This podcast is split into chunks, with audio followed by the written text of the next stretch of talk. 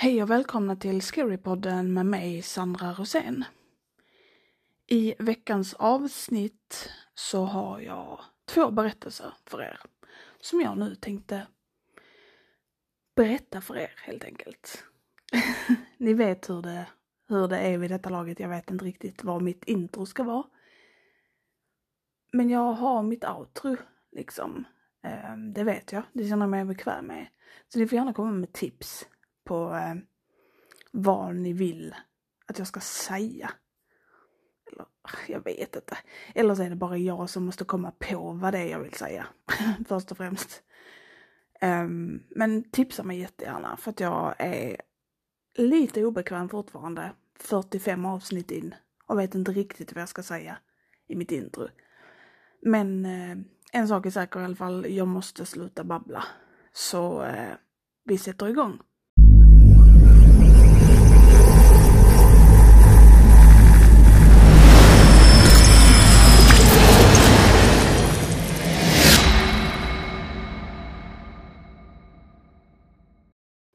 Jag är en klumpig jäkel, men det visste jag sedan tidigare. Jag försökte plocka upp min bärbara dator från kanten med 3 fingrar medan jag höll i en stor McDonald's-kola och en påse med resten av beställningen. Jag är faktiskt glad att mina föräldrar inte var hemma och såg det här, för att min mamma skulle ha dödat mig när hon såg allt som jag spillt på vägen upp på trappan. Och min pappa, han skulle också ha dödat mig när han såg den nya bärbara datorn som han köpte till mig förra året, att den nu var bruten i 2 delar. Så i morse kom jag på mig själv med att skopa upp det som överlevde av min mat från trappan. Med tårar, för jag har en läxa att slutföra och ingen bärbar dator att göra den på. Jag önskar att det fortfarande var den största av mina bekymmer. Jag gick till min kusins Eriks rum, vilket var konstigt att säga. Jag hade fortfarande inte vant mig vid att han bodde hos oss. Han hade inte hunnit packa upp sina saker ännu, så jag tog hans bärbara dator från en av hans lådor och öppnade den i mitt rum och försökte gissa hans lösenord. Det var inte 2006, året jag gissade att han föddes, med tanke på att vi går i samma klass. Och inte heller året hans bror föddes, 2001, vilket jag borde ha förstått med tanke på, ärligt talat, tror jag alla i min familj hatar Isak också, efter vad han hade gjort.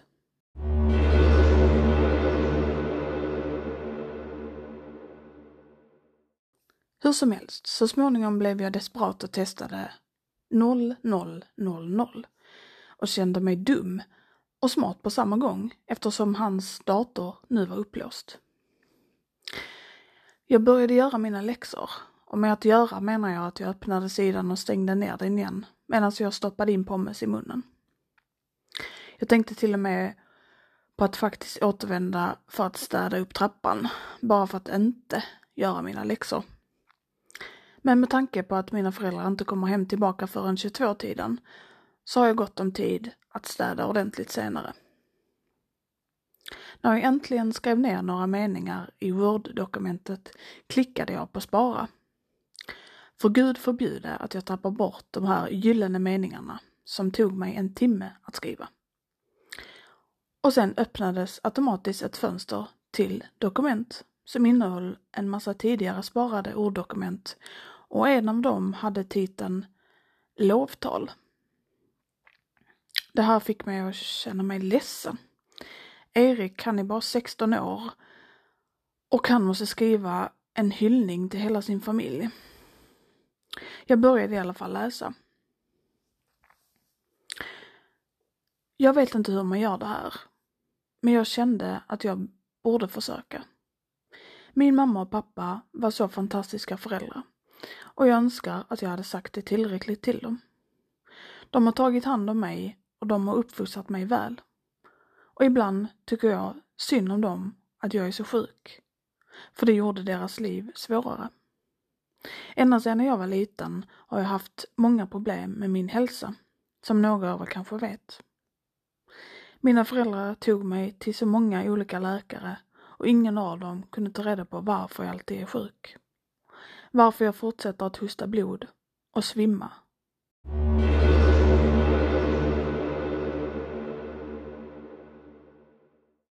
Det har varit väldigt jobbigt för mig att se min mamma gråta när hon trodde att jag sov. Min pappa arbetar så hårt för att hitta en läkare som kan bota mig. Eller åtminstone diagnostisera mig. Och nu är de döda. Och jag kan inte låta bli att känna skuld. Trots att jag vet att min bror är den som... Men jag känner att en del av skulden faller på mig. För att jag behövde så mycket av mina föräldrar. Och jag antar att det fick honom att känna sig utanför. Jag vet att min moster och min farbror och polisen försökte dölja vad som hände för mig. Men jag vet. Jag hörde min moster nämna något om att mina föräldrar var drogade och att det var därför de inte kände lukten av röken. Min bror, han tog också droger så att han också kunde dö den där natten. Min bror, han kände inte bara sig utanför. Jag tror att han var psykiskt sjuk. Han hade tillfällen då han inte lämnade sitt rum och tillfällen då han blev väldigt våldsam. Speciellt mot mig. En gång så puttade han ner mig från trappan och jag bröt mitt ben. Jag berättade för mina föräldrar och att jag ramlade ner för trappan. Men jag tror att de förstod att Isak var inblandad. Och ju mer de försökte straffa honom, desto mer aggressiv blev han. Och jag kan inte sluta känna skuld för det. Han dödade dem på grund av mig.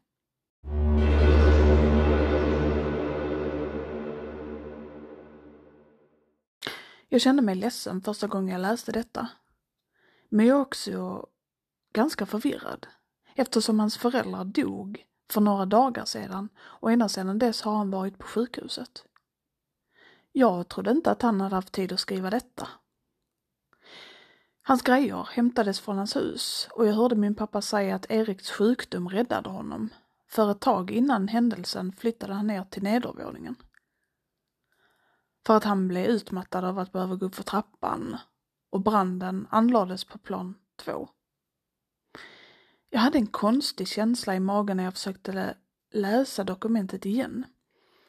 För då såg jag någonting som jag inte såg första gången som jag läste.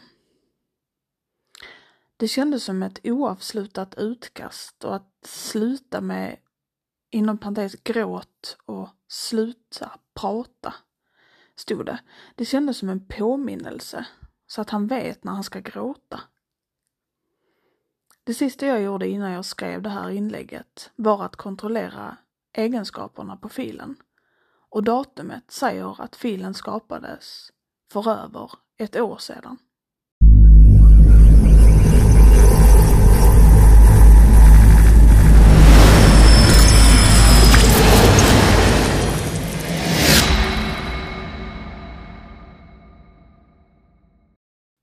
Jag behöver hjälp och snabbt. Så, för lite bakgrund. Jag är en 21-årig tjej och jag bor hemma med mina föräldrar. Jag antar att de inte var tillräckligt försiktiga en natt eftersom jag också har en 11-årig syster. Jag kommer att hänvisa henne bara som min syster eftersom jag inte vill använda hennes namn ifall hon själv letar upp sig själv en dag. Missförstå mig inte, jag är inte ledsen över det. Hon är en väldigt trevlig tjej och jag har alltid tyckt om att leka med dockor och vad som helst med henne. Vi är en lycklig liten familj och inget dåligt har någonsin hänt oss. Vi äter frukost tillsammans varje morgon och har filmkväll varje onsdag. Så långt, så bra, eller hur? Tja, det senaste året har mycket förändrats. Min syster blev avlägsen och hon pratade inte lika mycket med oss längre. Vi trodde bara att puberteten började för henne och mina föräldrar tror fortfarande att så är fallet än idag. Hon tillbringar mycket tid i sitt rum. Det verkar som att hon alltid är i telefon med någon. För hon viskar alltid. Ett tag undrade jag om hon hade en hemlig pojkvän men när jag frågade henne om det verkade hon bli lite kränkt. så jag bestämde mig för att låta det vara. Vi bor i ett litet hus nära skogen. När du går hela vägen till baksidan av vår trädgård kan du gå in i skogen. Så naturligtvis spenderade jag och min syster ganska mycket tid i skogen. Vi byggde fort och försökte bygga en träkoja. Resterna av träkojan finns fortfarande i trädet. Men vi fick aldrig riktigt chansen att göra det färdigt eftersom pappa fick ett jobberbjudande då och tog det. Vilket innebar att han hade lite mindre tid att arbeta med det. Sedan glömde vi typ bort träkojan.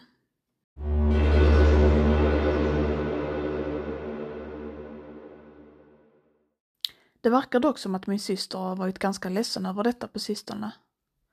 Hon tillbringar timmar i kanten av skogen och tittar på träkojan. Jag borstade bort detta och trodde bara att hon bara gick igenom vissa saker. Innan du hoppar på mig så försäkrar jag henne om att hon alltid kan prata med mig om något händer och om hon inte känner sig bekväm med att prata med mamma och pappa.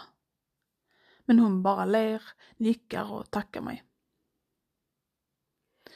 Hittills är inte saker så illa, men speciellt de senaste 3 månaderna har varit väldigt konstiga. Det började med att jag vaknade mitt i natten av att jag hörde något i mitt rum. Jag sov inte särskilt lätt, men ljudet väckte mig. Och när jag tände lampan på mitt nattduksbord såg jag min syster stå bredvid stolen i mitt rum. Jag kallade på henne och hon tittade upp och såg förvirrad ut. Vad gör du här inne? Klockan är 02.50.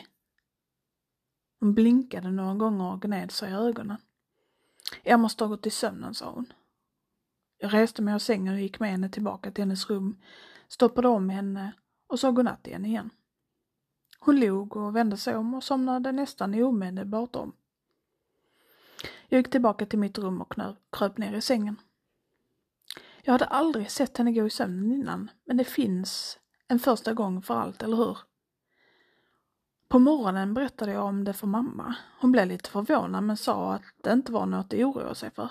Hon gick i sömnen ganska mycket som liten också, så det kanske bara var något som hon hade fört vidare till min lilla syster. När min syster kom ner till frukosten såg hon lite trött ut. Mamma frågade henne om hennes natt och hon bara ryckte på axlarna.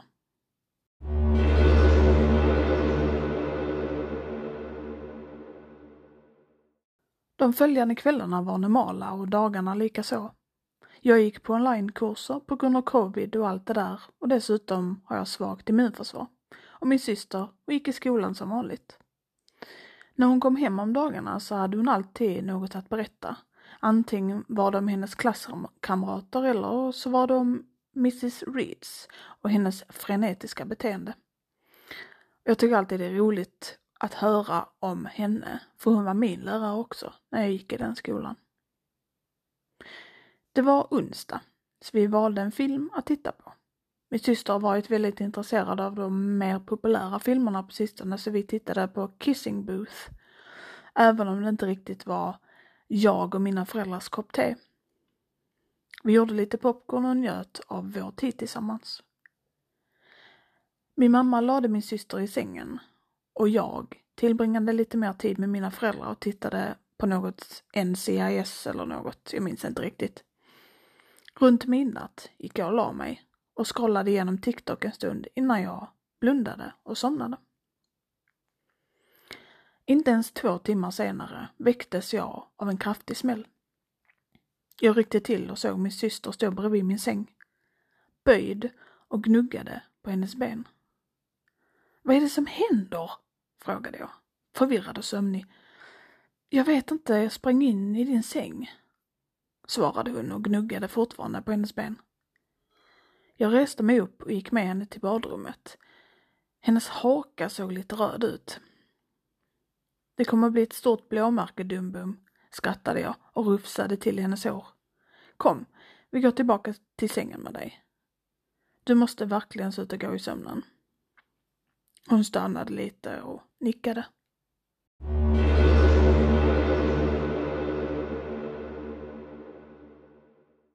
En eller 2 nätter senare hände den skrämmande delen. Det var en vanlig kväll. Efter att min syster hade lagt sig tog jag och mina föräldrar ett glas vin och pratade innan jag gick och la mig också. Jag väcktes någon gång mitt i natten för att jag kände en tyngd på min kropp. Jag öppnade mina ögon och möttes av min systers ansikte bara några centimeter från mitt. Hon stirrade på mig med stora ögon och ett mycket oroande leende på läpparna. Jag knuffade bort henne och kröp tillbaka en bit på sängen. Vad fan, utbrast jag. Gå tillbaka till ditt rum och låt mig vara. Jag försöker sova. Fortfarande med det där skrämmande leendet på läpparna skrattade hon och kröp ner från min säng utan att bryta ögonkontakten med mig. Hon gick baklänges ut ur mitt rum och jag slutade inte stirra på min dörr förrän jag hörde henne stänga. Lite orolig reste jag mig och placerade stolen i mitt rum framför min dörr. Jag borstade bort den obehagliga känslan och somnade om. När jag såg min syster i badrummet nästa morgon när jag borstade tänderna frågade jag henne vad hon höll på med i natt. För jag trodde inte att det fortfarande var att hon gick i sömnen. Hon måste ha velat busa med mig eller något. Vadå? Jag vaknade inte alls i natt, sa hon. Förvirrad av min fråga. Jag stirrade på henne en stund innan jag himlade med ögonen och spottade ut min tandkräm. Jaja. Vad så då? Svarade jag. Hon såg förbryllad ut. Men sa ingenting innan hon lämnade badrummet och gick ner för att äta frukost.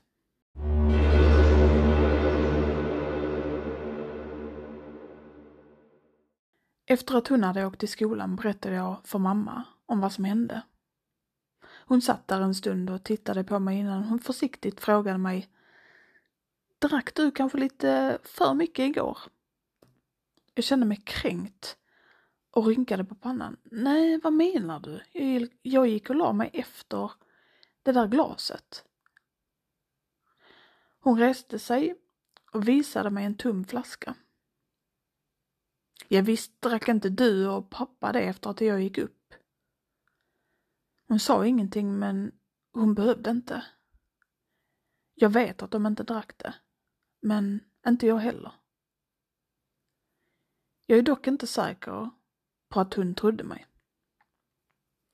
Från den dagen hände det att hon satt ovanpå mig några gånger till. Näst sista gången hon gjorde det viskade hon saker medan jag sa åt henne att gå ut ur mitt rum. Hennes röst, den lät inte förvrängd, men den lät inte heller riktigt som hennes egen röst. När jag säger åt henne att sluta säger hon att hon inte vet vad jag pratar om.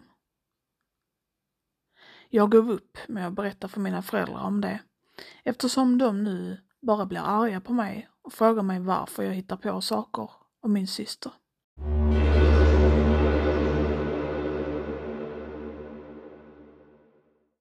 Mamma frågade mig till och med om åldersskillnaden mellan mig och min syster började störa mig och om det var anledning till att jag kände för att skapa spänningar. Jag ville inte bråka med dem och störa lugnet vi har i vår lilla familj, men nu börjar jag bli riktigt förbannad för jag skriver det här morgonen efter sista gången hon kom in i mitt rum och det var det läskigaste hon har gjort än så länge. Hon satte sig ovanpå mig och med den där läskiga viskande rösten sa hon till mig att det snart skulle vara sista gången jag skulle behöva oroa mig för att hon skulle komma in i mitt rum. Hennes tid att sitta nära träkojan har ökat drastiskt under den senaste veckan också. Och hon hoppade till och med över några dagar i skolan för att hon mår dåligt. Men sedan spenderade hon hela eftermiddagen med att stirra på träkojan. Jag vill inte berätta för mina föräldrar om det eftersom jag känner att de kommer att skicka mig till en terapeut eller säga till mig att jag är galen. Vad händer? Är mina föräldrar med på detta och vad ska jag göra? Jag vet inte alls vad hon menar med när hon sa att det snart skulle vara sista gången hon skulle komma in i mitt rum. Men det lät jäkligt hotfullt och jag är rädd.